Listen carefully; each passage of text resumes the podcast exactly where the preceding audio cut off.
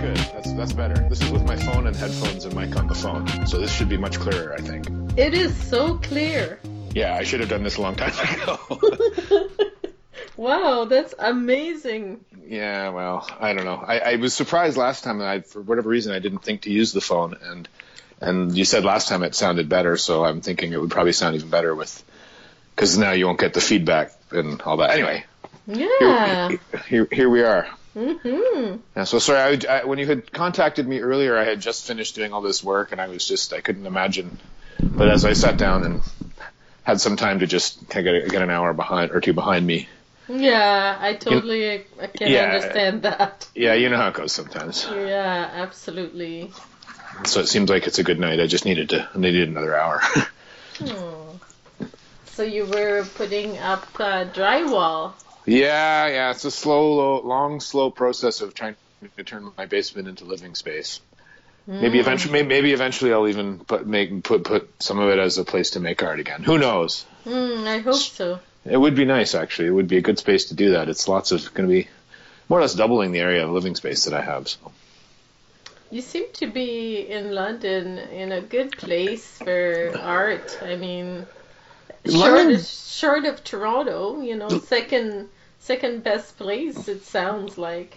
London's really interesting because it's got this sort of regional history, and for a small place, it's really. I think you're right. It's made a lot of noise. I think Montreal's probably better than London. I'm sure, maybe better than Toronto in a way too. But I'm talking about Ontario. Oh, Ontario. Okay, yeah. I was thinking Canada wide. Yeah, we're not quite up there. But you know what though? Actually, even Canada wide, there've been some pretty, like for the size of London anyway, there've been some pretty good artists who've come out of here. Actually, one woman who I don't know that you would know her name, but she just passed away last week. Her name was Bernice Vincent, and she was a very good artist. I think if you looked her up, you'd quite like her work. She did it was almost photorealism, but it was more, there was something to it that grabbed you. It wasn't like looking at a Ken Danby painting, for example. It was like she did like paintings of, the one I'm thinking of was a painting of an overpass that looked it just kind of sucked you in.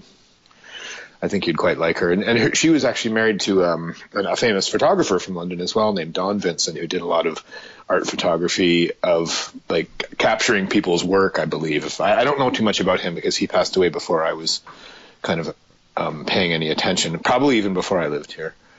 But yeah, the art community was pretty sad about Bernice's passing because she was somebody who was just one of these people who was really beautiful person, you know, she had a great personality, and she's been really deteriorating over the years. I think she was into dementia, that sort of thing, and you know, she had, it's just one of those things where I'm not sure how old she would have been. She probably would have been in her late 70s as a guess, but anyway, so yeah, London has definitely produced its share of artists that have kind of made at least a provincial noise, and sometimes national noise, and even in some cases international noise.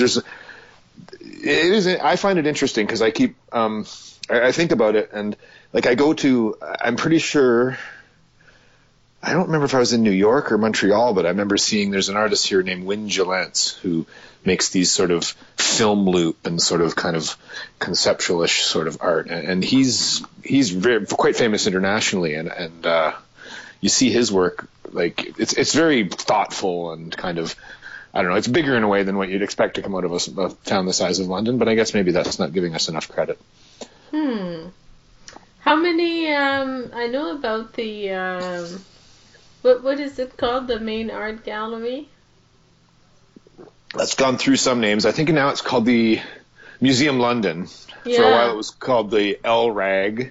The London Regional Art Gallery, and then it was called the LRL RAM, the London Regional Art and Historical Museum, and I think most recently they just shortened it to Museum London, and I think it's actually been called that for probably more than 10 or even 15 years at this point. Okay, so what other art spaces are there? Are there some other good galleries? I'm a little bit out of touch with that. Like I know the two kind of big dealers in town are Jens Thielsen, Thielsen Gallery, and that's near Adelaide and Cheapside, or Adelaide, between Adelaide and Cheapside and Adelaide and Huron, if you know where that is. That probably doesn't really matter. Mm-hmm. And then the kind of bigger, splashier one, the downtown one, is the Michael Gibson Gallery. But they're kind of an interesting it's sort of, they've got this kind of, I don't know about competition, but you know, Jens is, the Thielsen Gallery, he inherits the business kind of from his dad, and it started kind of as almost off the back of a truck selling paintings in a framing business, and Jens is really very, very knowledgeable about art. He's like one of the most world-renowned experts on, say, Painters 11. And he has a number of them in his own personal collection. Like he buys and sells art all the time and keeps some pieces and has. You go to his house, and I've been to parties there, and it's wow. You just look around, it's like, I can't believe this stuff's on this guy, just sitting on somebody's, in the walls on somebody's house. Wow. You know, yeah, it's pretty cool. And then I don't know Mike Gibson as well, but Mike Gibson, the gallery space is nicer. Like it's a modern downtown building and everything. But I find that the art that goes up there, while I wouldn't say that it's not good, I just find that it's a different sort of experience. Like Mike tries to get sort of, I don't know, younger, newer, I don't know, it's just different. It's hard to describe. I like going into there too, but I find I can connect with Jens Thielsen. I've known him for a long time, whereas Mike, I don't really know, and I just feel like he doesn't really want to know people on the same capacity. You know, you know, people are just different, right? Yeah. I think Jens likes people that drink wine. Oh, yeah.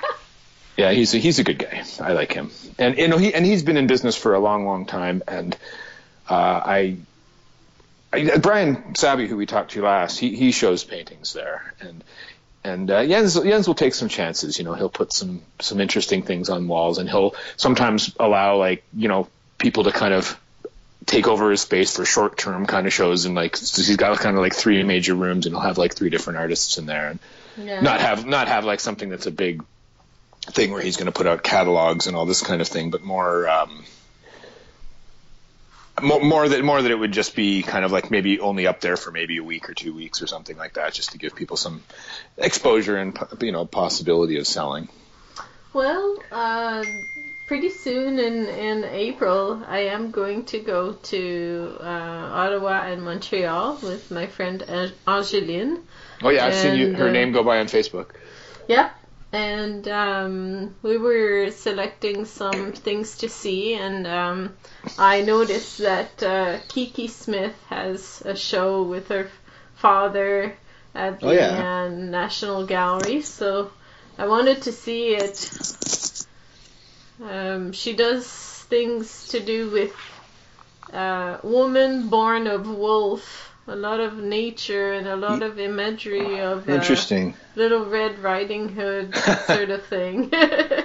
Yeah, I know that name, but I'm sure that I've seen it, but it's not one that I'm immediately familiar with. I'd have to look it up. Mm-hmm. Well, that's good. So she's got an exhibition in Ottawa or at the National Gallery, or yeah. It's her theme has been for quite some time. She started with Saint Genevieve, the saint of Paris, and it has to do with something with always a wolf and a woman, and she's like sort of a feminist artist. A lot of sculptures.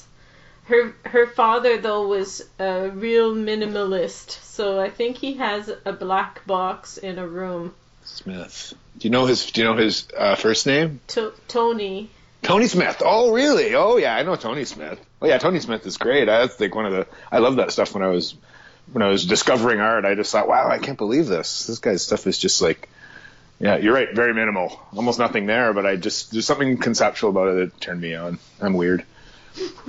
I figured you would like him. Yeah, I like him. He was one of the guys that I just thought, wow, he's just really kind of turned art on its end in a way, you know, and it makes people that don't pay much attention to art.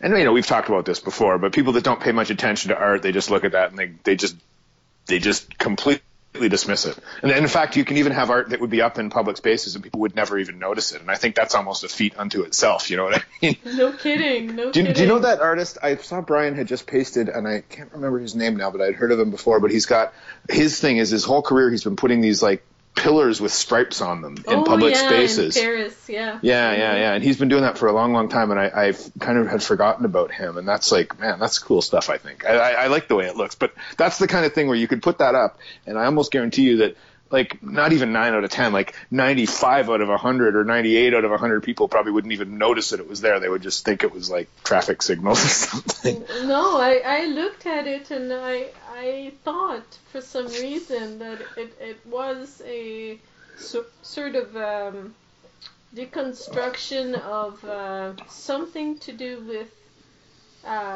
docks and marine kind of ideas. Right. Yeah, that's interesting. No, I get that. But it's to do. It's because they're like balusters, is why, right? Is that what they call those things? Like that they put around, like almost to protect like a gas meter or something. That you don't want a car to smash into it, and then he paints them all up. Yeah, that's interesting. But you say that's not what you read into it, and that's not what he's.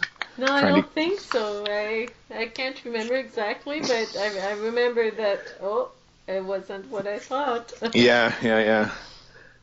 But I find that sort of thing interesting. I mean, I guess, as we've talked about over again, my spectrum's pretty broad, really. Like, I like, you know, I like, Christina's World to me is one of the most amazing things I've ever seen. And at the same time, I like Tony Smith, right? So... There's a lot in between there. Yeah, I learned a lot from you with that diversity. I think that as you are somebody that is becoming more and more interested in art and in making art, and you become committed to the process of making art and to understanding how ideas are developed, and thousands of paintings literally to become a good painter. You can't just do it overnight, right? And it's not just about technique, it's about ideas too, right? True. And I don't know, I think as you move forward in that process, it's almost inevitable that eventually you're going to say, okay, Ellsworth Kelly or whatever, maybe not my thing, but you kind of say, okay, this guy has a very coherent thesis, and you got to have respect for that, right? That's right. Yes. More and more as I'm going, I'm discovering that it can take many forms, and that talking about it and finding out what it is that you're trying to say is part of the idea, and I'm that's why I want to go see that particular exhibit. But my friend is very much into classical art, so I suggested going to the Museum of Contemporary Art, but it wasn't really her thing, and I understand that. Oh, so, that's fine. I mean, so we'll get a good balance. I think sometimes people just aren't there yet, and I think there's some people that may just never get there, where they never really care enough about like what the cutting edge of art is, and it's not that they don't get it, it's just that there's so much to pay attention to anyway, and there's only so much capacity that you have to really like something. And if your thing is looking at you know, Rembrandts and that sort of level of art, and I think it's unfortunate that you would limit yourself to just that, but of course it's probably wider than that. But you know, I think it's kind of like a pride of doing something the best that you can, you know? Yeah, no, I get that. And I was just looking at this week, I saw a totally fascinating web page that somebody had posted about the matte painters for like Star Wars movies. Yeah. And it was just like, oh my God, those people, I have never seen, like all those big scenes that you see in the old Star Wars movies. This is like long before computer CGI and all that. A lot of those are just painted on glass. Isn't that crazy? It's amazing. And you look at the detail and you think, man, these people are so good at what they do. Mm. Like it's like they would probably, I don't know how long it would take them to paint one of those things. It must take them weeks.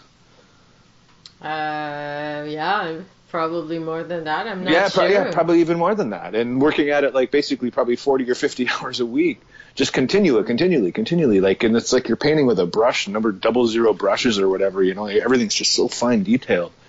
But then, you know, they project that onto a giant movie screen, and you think that you're looking at, I don't know what you think you're looking at. Obviously, you're not looking at the Death Star because it didn't actually exist, but But you know what I mean, right? It's it looks so real and so good, and in a way better than the CGI. 3D and yeah.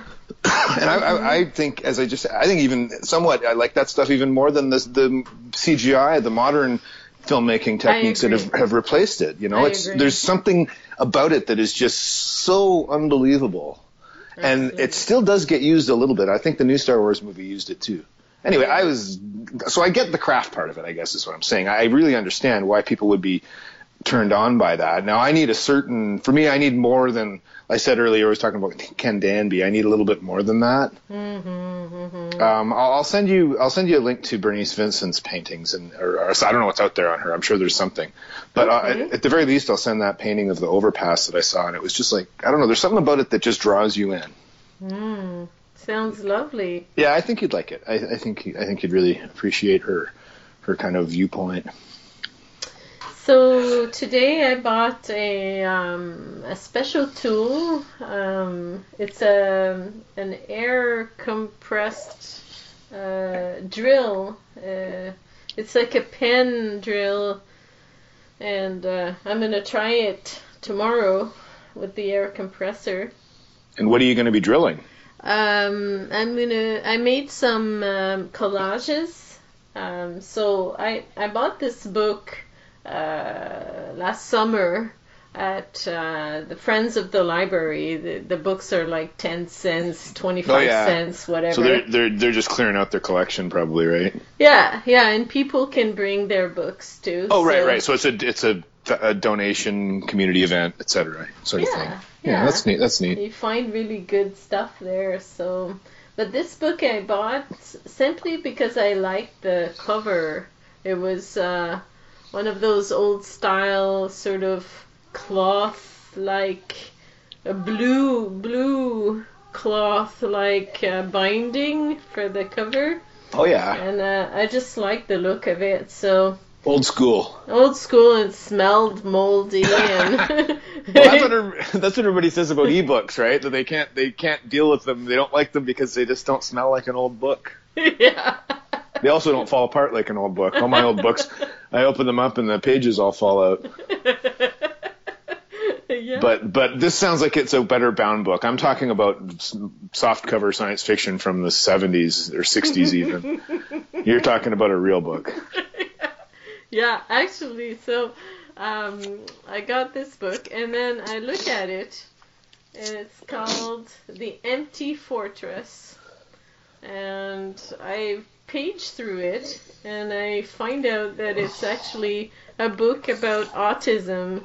Really? It's this doctor, maybe he doesn't even have a PhD, anyway, this psychiatrist that that studies children, and he's full of psychoanalysis, and he just keeps talking about all kinds of silly ideas about the children, and it's like really, really it was annoying. So I thought, this is like the old. Almost like looking at the child as l'enfant sauvage, like a wolf child or a feral child, you know. Gosh. And talking about the mother and how the mother is cold, and the child rejects the mother. And anyway. What year was it written? 1967. Yeah, so a lot's changed about ideas about those sorts of things since then. Yeah. It's amazing in a way to see old stuff like that, and in a way what people actually got away with saying, you know. I mean, and 67 isn't really that long ago, right? No, but... I mean, go back to like 37 or 27. I don't know if they even knew what autism was then, but... Mm-hmm. Yeah. But, you know, other sorts of whatever types of conditions or whatever that people had, and the things that... It's amazing, and it's always men, of course, right? Mm-hmm. Pretty much, probably 9 out of 10 times, anyway. Yeah. So I googled that name, and I found out that this book was still being sold. You could still buy it because it's such a bad book that people want to have it just to talk about the progression of the thinking about autism, because he popularized the idea of the refrigerator mother. So that's kind of interesting in a way still, I guess, then, isn't it? Like, it's just as a, I don't know, it's kind of like a milestone of, you know, at least it was bringing it to people thinking about it more, but yet, you know, you got to go so much farther than that to actually have any sort of clue. I mean, we still don't really even know that much about it, I don't think. No, I think that he was just wanting to sell his books and get funding, just saying anything, you know, psychoanalysis crap. So anyway, like the Donald Trump of yes, yeah. So I started over the holidays, I looked again at that book, and I made I actually used the binding to make a leather book for Maddie, like a notebook. Oh, yeah. So then I started using the pages to make paper beads, and then I realized that that was kind of a cool idea because I was wearing it as a necklace, and I'm like... I'm like deconstructing a book, literally. Yeah, and you know that when my son was, just before he was diagnosed, we were trying to find out what was wrong with him. And we went to see a physician in town who said that I hadn't bonded well with my child. That was the reason. You're not seeing that doctor anymore, I would guess. No. That was in 2004. Yeah. And I actually believed him because at the time when Jonathan was 2, I was suffering from a postpartum depression. So there was some element of that. I wasn't cold to Jonathan at all, but he wasn't bonding well with me. That was kind of true, and that's but there's why more. There's a lot more to it than that, yes, right? Obviously. Obviously. Yeah. I did not even know that it was genetic at that time. No, exactly, so exactly. I was seeking expert opinion, and even in 2004, it wasn't so common, you know. There was like.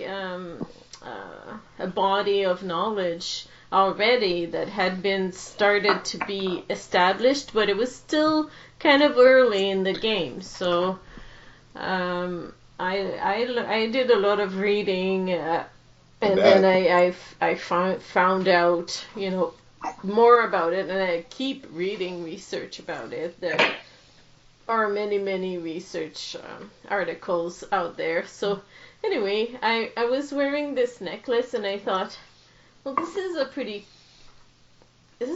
a rich idea of the empty fortress. So the idea of the empty fortress kind of stayed in my mind, and I started to do some collages, and then I bought some plexiglass, and I have already been etching on plexiglass. I started, and I used a Dremel tool and pins and all kinds of sharp objects, but I really wanted something more precise. So today I bought this little drill, and I'm going to try it tomorrow. And it's going to be about the idea of the empty fortress, and this is going to be for starting my own line of work, so it's not schoolwork, because for grant applications you have to have exhibited your own work. Yeah, outside of the school context. Yeah, outside. Yeah. So I want to develop some series of artworks that I can photograph well and try to get exhibited. So I don't know where, maybe in a cafe or something, I don't know, in an office even. Anywhere where somebody that is a little bit sort of official that I could put on a in a grant application. I guess that's a problem with living in a smaller community like Sault Ste. Marie, that there's probably not a lot of options, right? Well, there are. There's the public gallery. Oh, there really? That's not too bad. 10, maybe 10, meaning I'm just picking a number like this. That I know of. There's the art gallery. There are maybe 3 or 4 cafes that take artwork on a regular basis. And I've heard about the hospital that sometimes they take art. And I've heard about Sioux Career Center. So I'm at 7 now. So I'm going to think that maybe there's another 3 that there I don't probably know are. About. Well, I know here in London, I think even more than one of the branches of the library had that as a program as well, where people could mount shows in there, and that's another one to maybe look into. And in fact, that would be a good one to look into. And if they don't have it, to try to almost promote it, because they love having people come into the library. Though they would work with you on that. Yeah. It's just they just have to have the walls and the space to do it, I guess, right? Mm-hmm. Take all these books out of here. We got to put art up. Yeah, I'm thinking also about non-traditional places and sort of guerrilla doing like outside and stuff like that. But I want to do some prints, so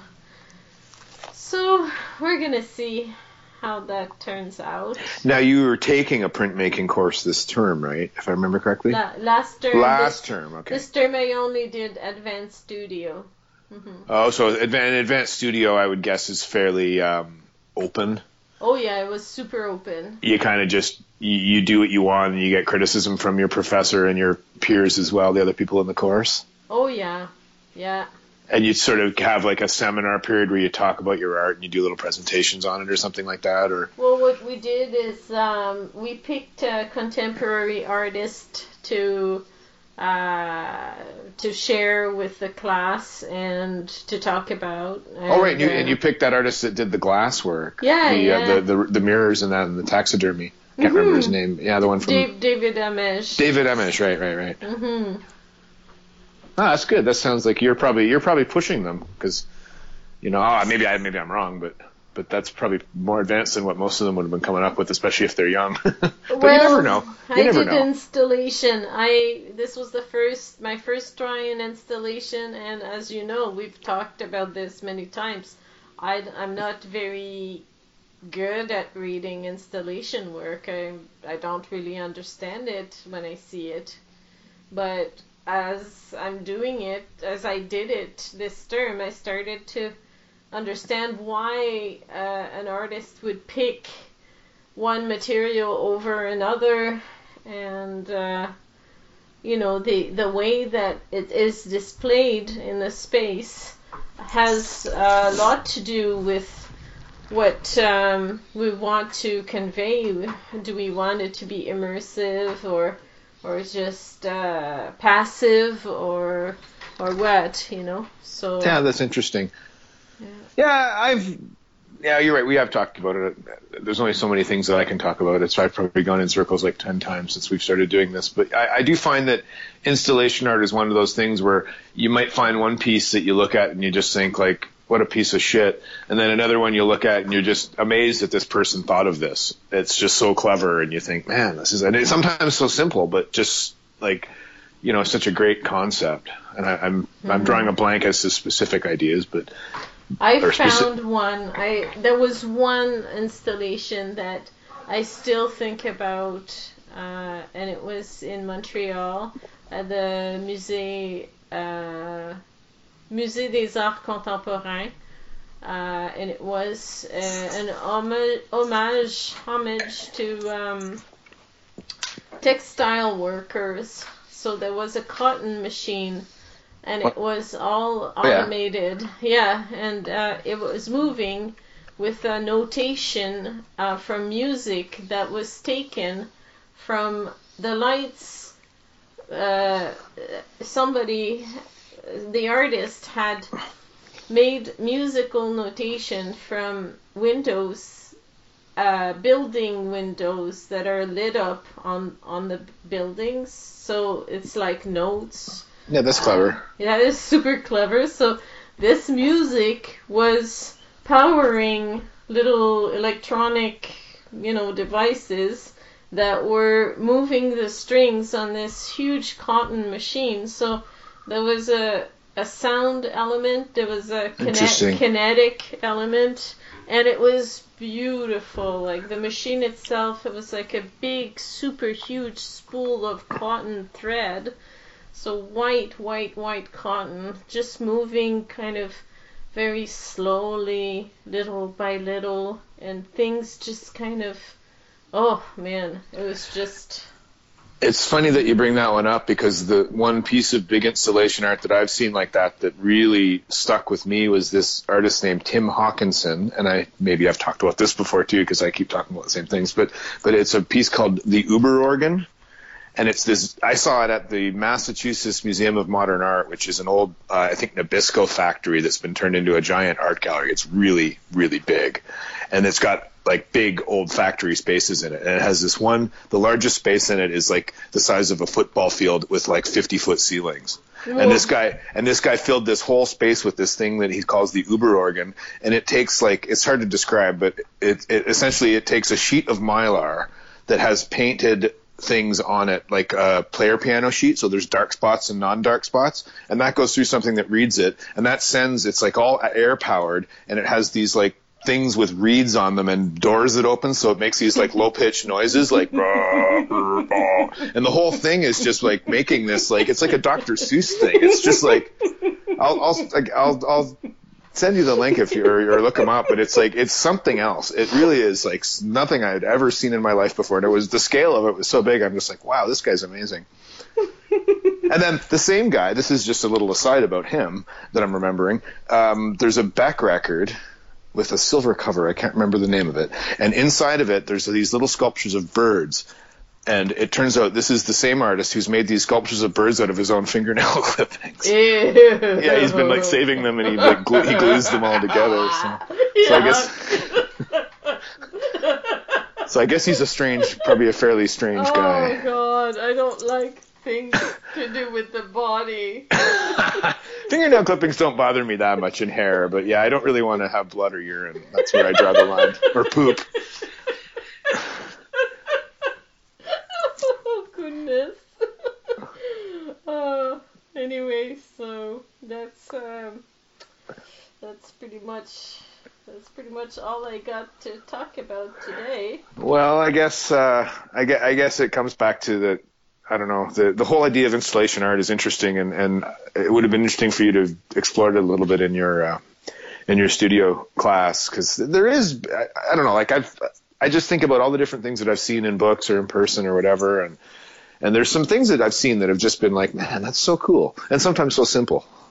Yeah, well, I delved into it, and I'm still delving into it, because my installation moved from room to room to room, and now it's in my backyard. So. Oh, did I see a posting on Facebook about that today? There was some sort of wood thing or something. It looked like a frame, I thought. Yeah, that's my wood thing. That's your wood thing. Yeah, that's what I call it, my wood thing. Yeah. It's a clothes rack. It's actually based on a Chinese clothing rack that I found on Google, and I asked my friend who is Chinese, and he said that the early ones, like the ancient ones, were metal, and they were like almost like metal, you know, standalone metal coat racks that you can hang your coats on. They were like that for them, but it was for kimono. So you'd hang the kimono on the rack, and it would keep the kimono super like wrinkle free, because they thought that a wrinkle on the kimono was this it was like the biggest dishonor ever, you know. So they wanted to keep their kimonos super clean. So, but throughout the time, the racks became more and more ornate, and they sculpted a lot on the panes, and they added panes and stuff. So my wood thing is contemporary shanty style clothes rack.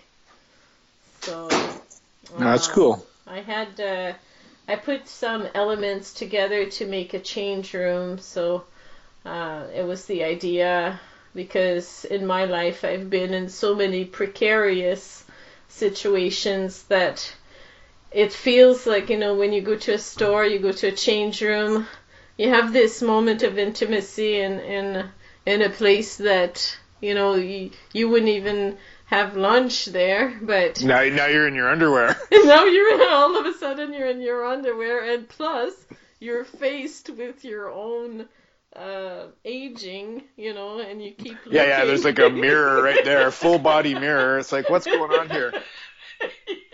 Yeah, like, I don't even do this at home, and now I'm in the middle of a store doing it. Yeah. Sometimes I kind of... It's almost like my daughter was saying that when she didn't want to smell something, she would plug her nose her special way where she wouldn't breathe through her nose. Yeah. Well, in a way, when I'm changing in a change room, I'm looking my special way where I'm not really looking. I'm like, oh shit. I can't see any of this. Oh, goodness. Let's get this done the fastest. Yeah. Get in, get out quick, no one gets hurt. Yeah, no doubt. So, well, I expect that sounds like it's kind of a work in progress. Not your aging, but the wooden rack.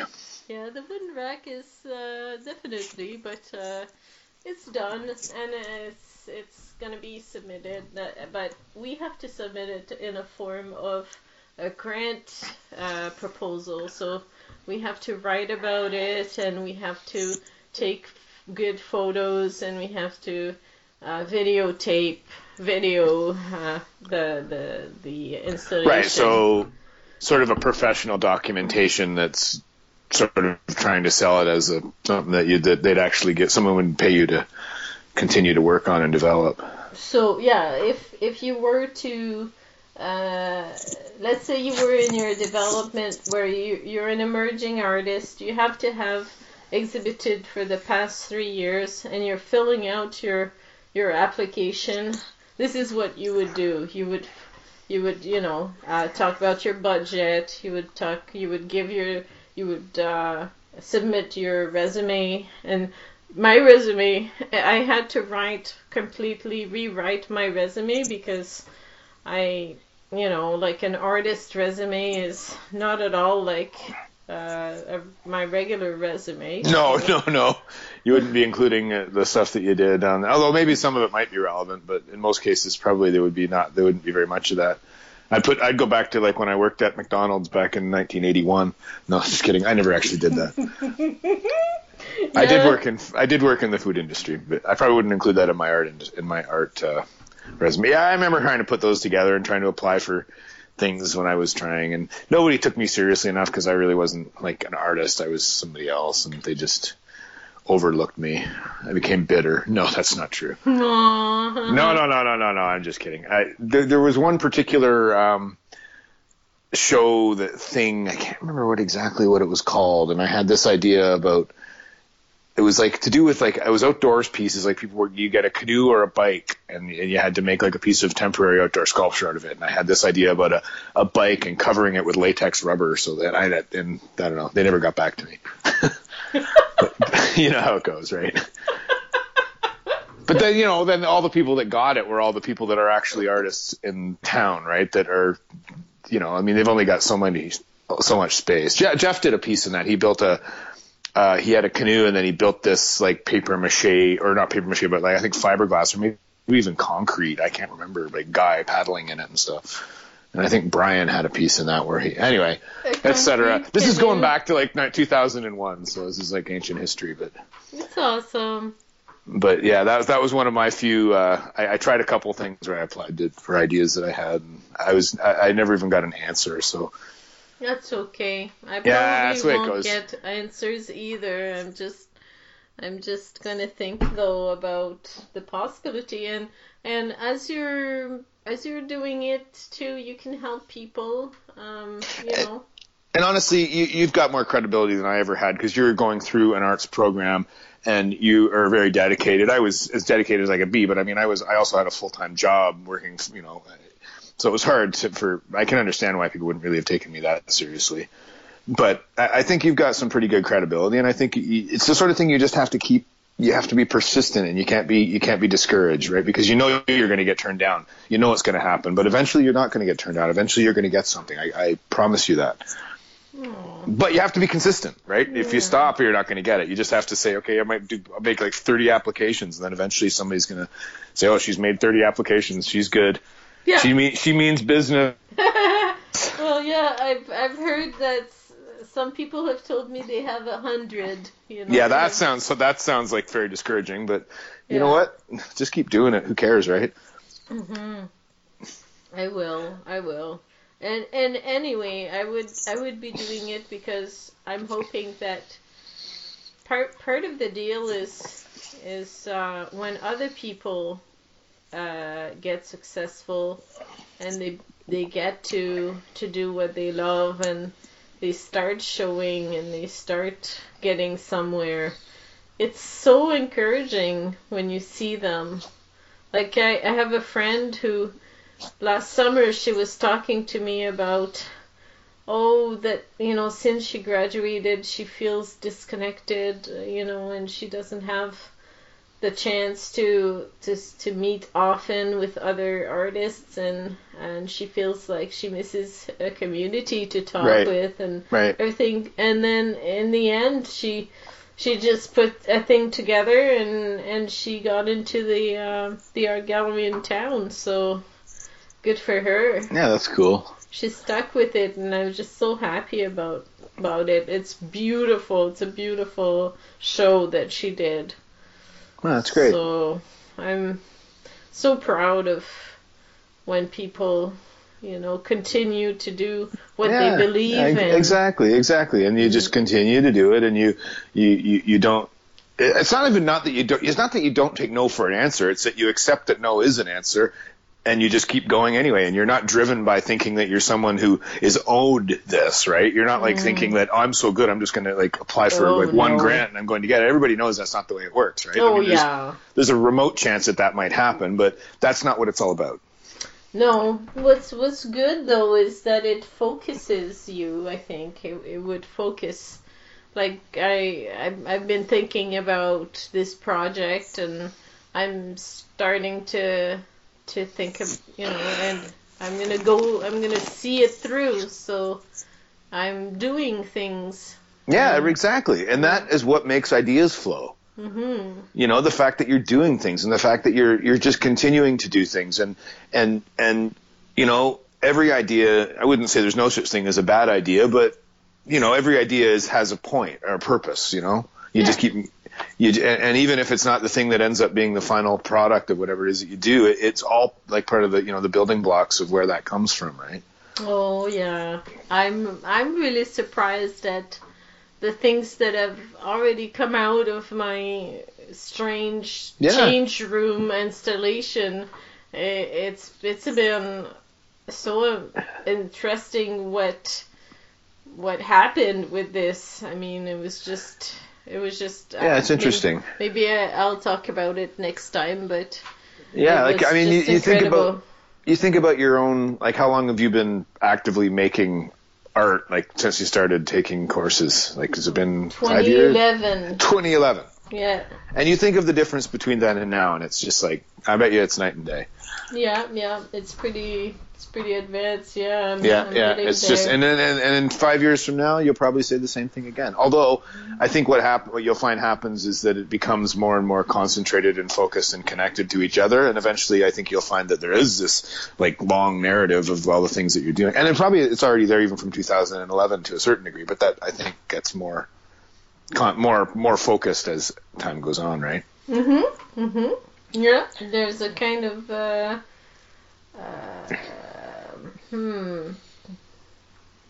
precision, maybe.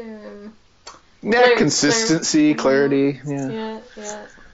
In any case, maybe we should call it a day here. We've been at this for 45 minutes now, 45 minutes. Thank you so much, Mark, for. Yes, I'm glad time. That I'm glad that I was able to do. Well, there was people visiting here that were helping me still. It was just one of those things where I just didn't know how the night was going to go, but I worked out that this was good, so I'm glad that we got to talk, and we will do it again soon.